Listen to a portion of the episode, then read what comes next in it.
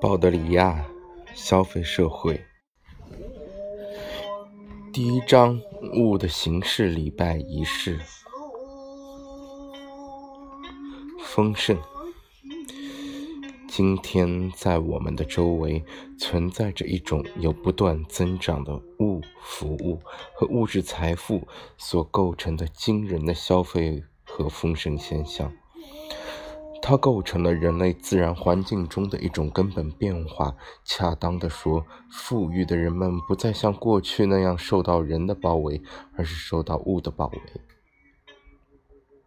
根据不断上升的统计曲线显示，从复杂的家庭组织和数十个技术奴隶，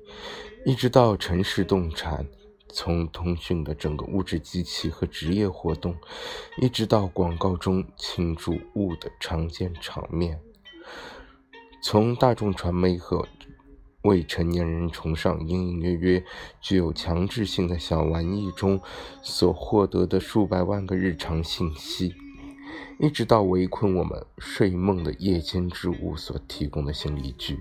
他们的日常交易不再是同类人的交易，而是接受、控制财富与信息。毫无疑问，环境氛围的概念之所以变得如此时髦，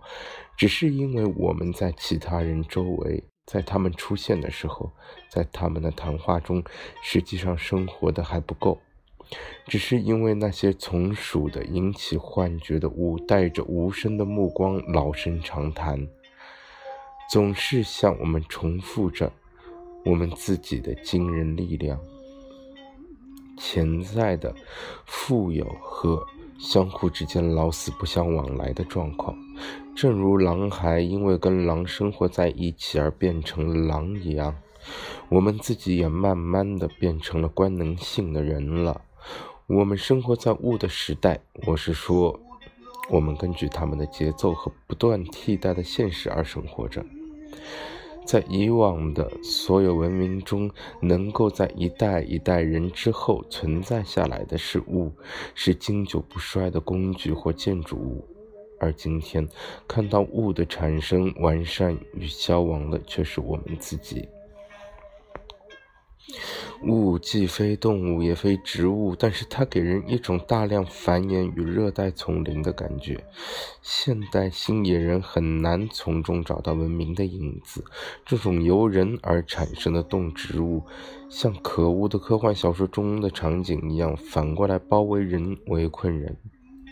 我们必须尽快如实的把所见到的和所体验到的描述出来。千万不要忘记，在奢华与丰盛之中，它是人类活动的产物。制约它的不是自然生态规律，而是交换价值规律。在伦敦最繁繁华的街道上，商店一家紧挨一家，在无神的橱窗眼睛背后，陈列着世界上的各种财富：印度的披肩，美国的左轮手枪。中国的瓷器，巴黎的胸衣，俄罗斯的皮衣和热带地区的香料，但是在所有这些来自如此众多国家的商品正面，都挂着冷冰冰的白色标签，上面刻有阿拉伯数字，数字后面是简练的字母，L S D，英镑，限令，便是。这就是商品在流通过程中所表现出来的形象。马克思为政治经济批注、批评做贡献。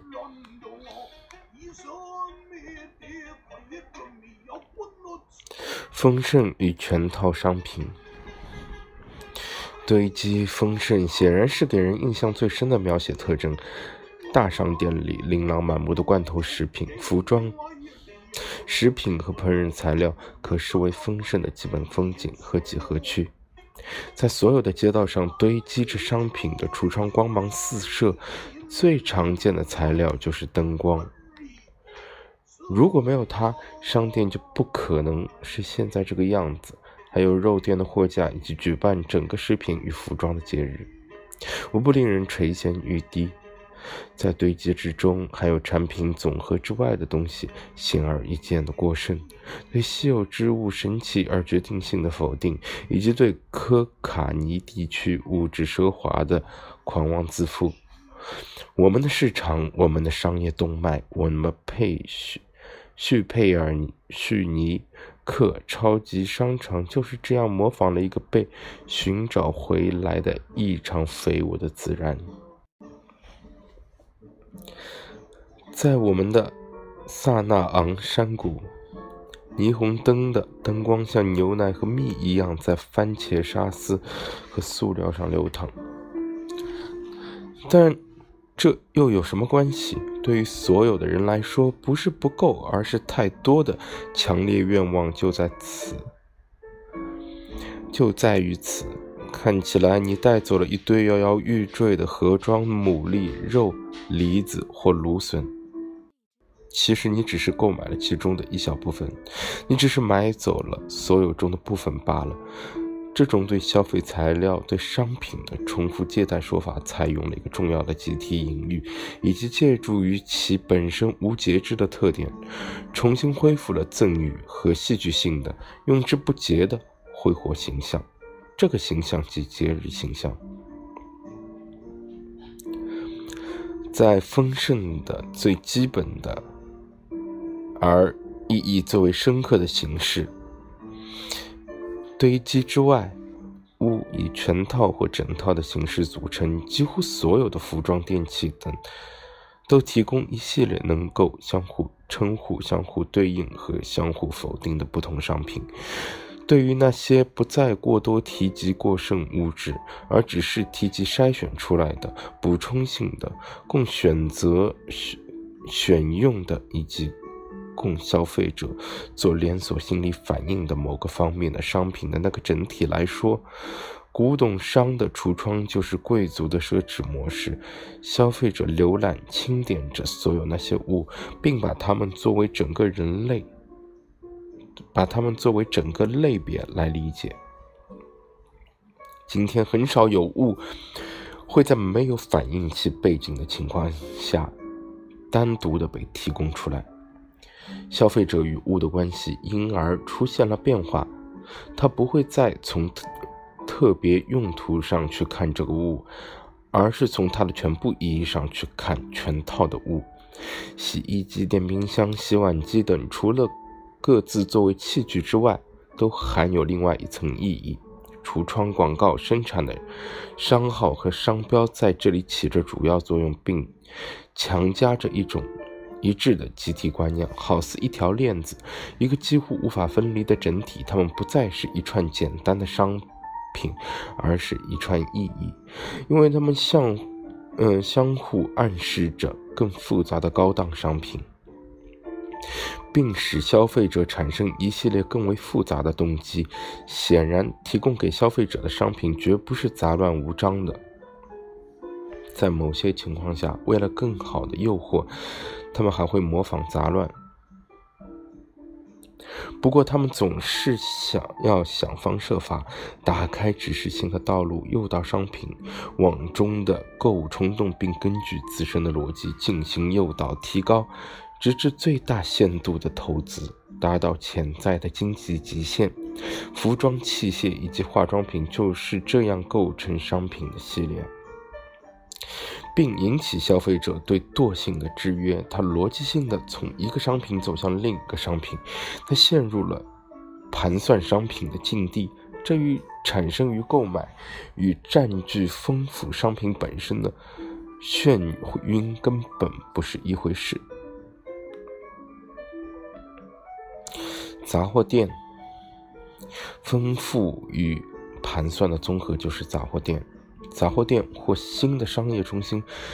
实现了消费的综合活动，其中最小的活动并不是购物，与商品的玩弄、游戏性的闲荡以及兼而有之的各种可能。因此，杂货店与大商店相比，在现代消费方面更为特别。那里的产品大量集中，留给游戏的探索性空间较小；那里的货架与产品的并列使得缓缓行进更为适用。而且保留着他们出生的那个时代的东西，也就是广大百姓获得日常消费资料的东西。杂货店本身具有完全不同的意义，它不把同类的商品并置在一起，而是采取符号混放，把各种资料都视为全部消费符号的部分领域。文化中心成了商业中心的组成部分，但不要以为文化被糟蹋。否则，那就太过于简单化了。实际上，它被文化了。同时，商品、服装、杂货、餐饮等也被文化了，因为它变成了游戏的具有特色的物质，变成了华丽的陪衬，变成了全套消费资料中的一个成分。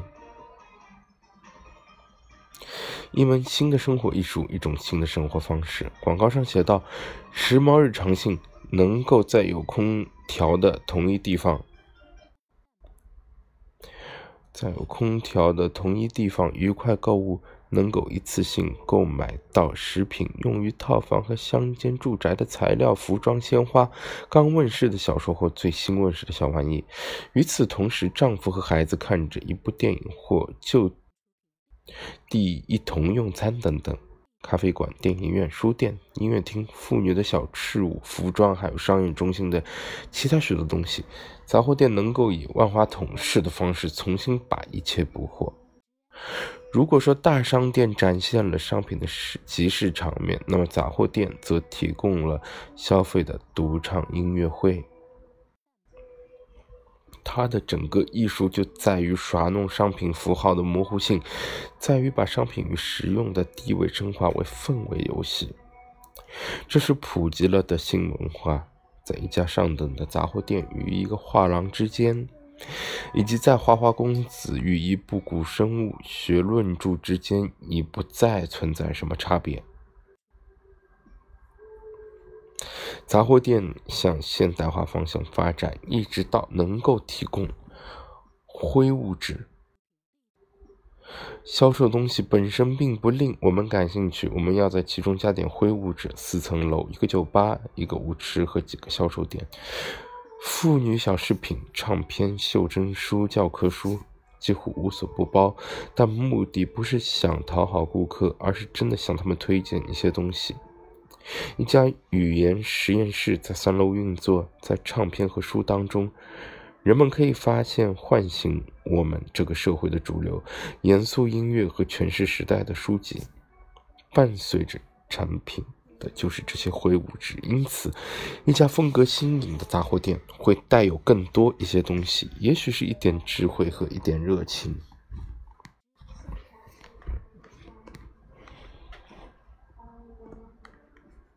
杂货店可以变成整个一座城市，如帕尔利二号，那里建有巨大的购物中心，艺术和娱乐与日常生活混而为一。每个住宅群从游泳池俱乐部向四周延伸，游泳池俱乐部成了吸引力的中心。圆形的教堂、网球场，这是最起码的东西。高雅的商店、图书馆、最小的冬季运动站也采用了杂货店的这种普遍主义模式。所有的活动被概括、被系统的组合，并集中在氛围的基本概念周围。因此，费莱斯拉普罗迪克同时向您提供了一种整体的多职能的组合生活：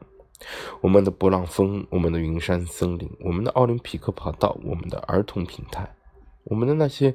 雕凿磨光成艺术品的建筑，我们所呼吸的新鲜空气，我们弗洛姆中高雅的气氛取代了地中海城市。从滑雪的跑道归来之后，生活就是在这里得到愉悦的。咖啡馆、餐馆、商店、溜冰场、夜总会、电影院和文化娱乐中心一起集中在弗洛姆，向你提供滑雪之外特别丰富多彩的生活。我们的有线电视，我们的人类未来，不久我们将被文化部化为艺术文物。我们处在消费控制着整个生活的境地，所有的活动都以相同的组合方式束缚，满足的脉络被提前一小时一小时的勾画了出来。环境是总体的，被整个装上了气温调节装置，安排有序，而且具有文化氛围。这种对生活、资料、商品、服务、行为和社会关系总体的空气调节，代表着完善的消费阶段。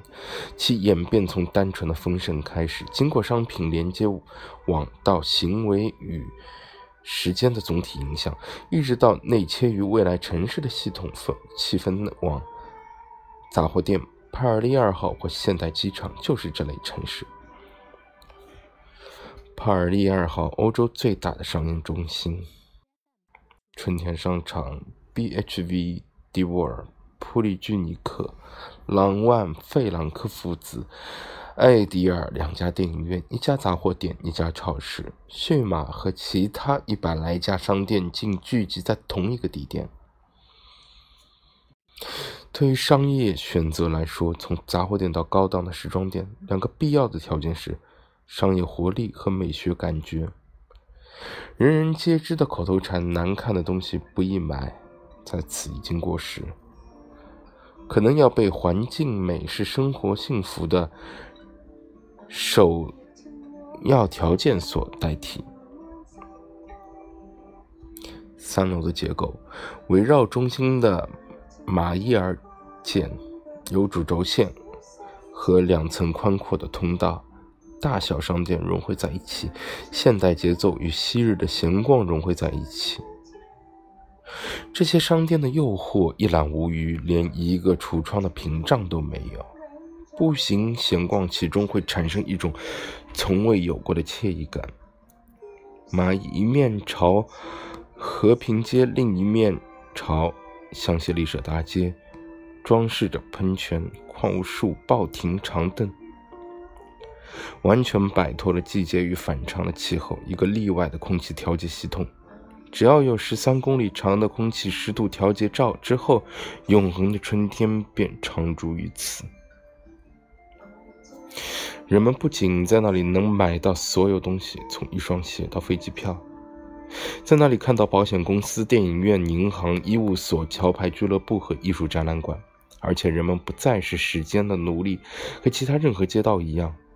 马邑街一周七天，日约日夜均可前往。理所当然，中心为那些想使用最现代付款方式的人设立了信用卡。他把支票、现金，甚至是难熬的月底解放出来了。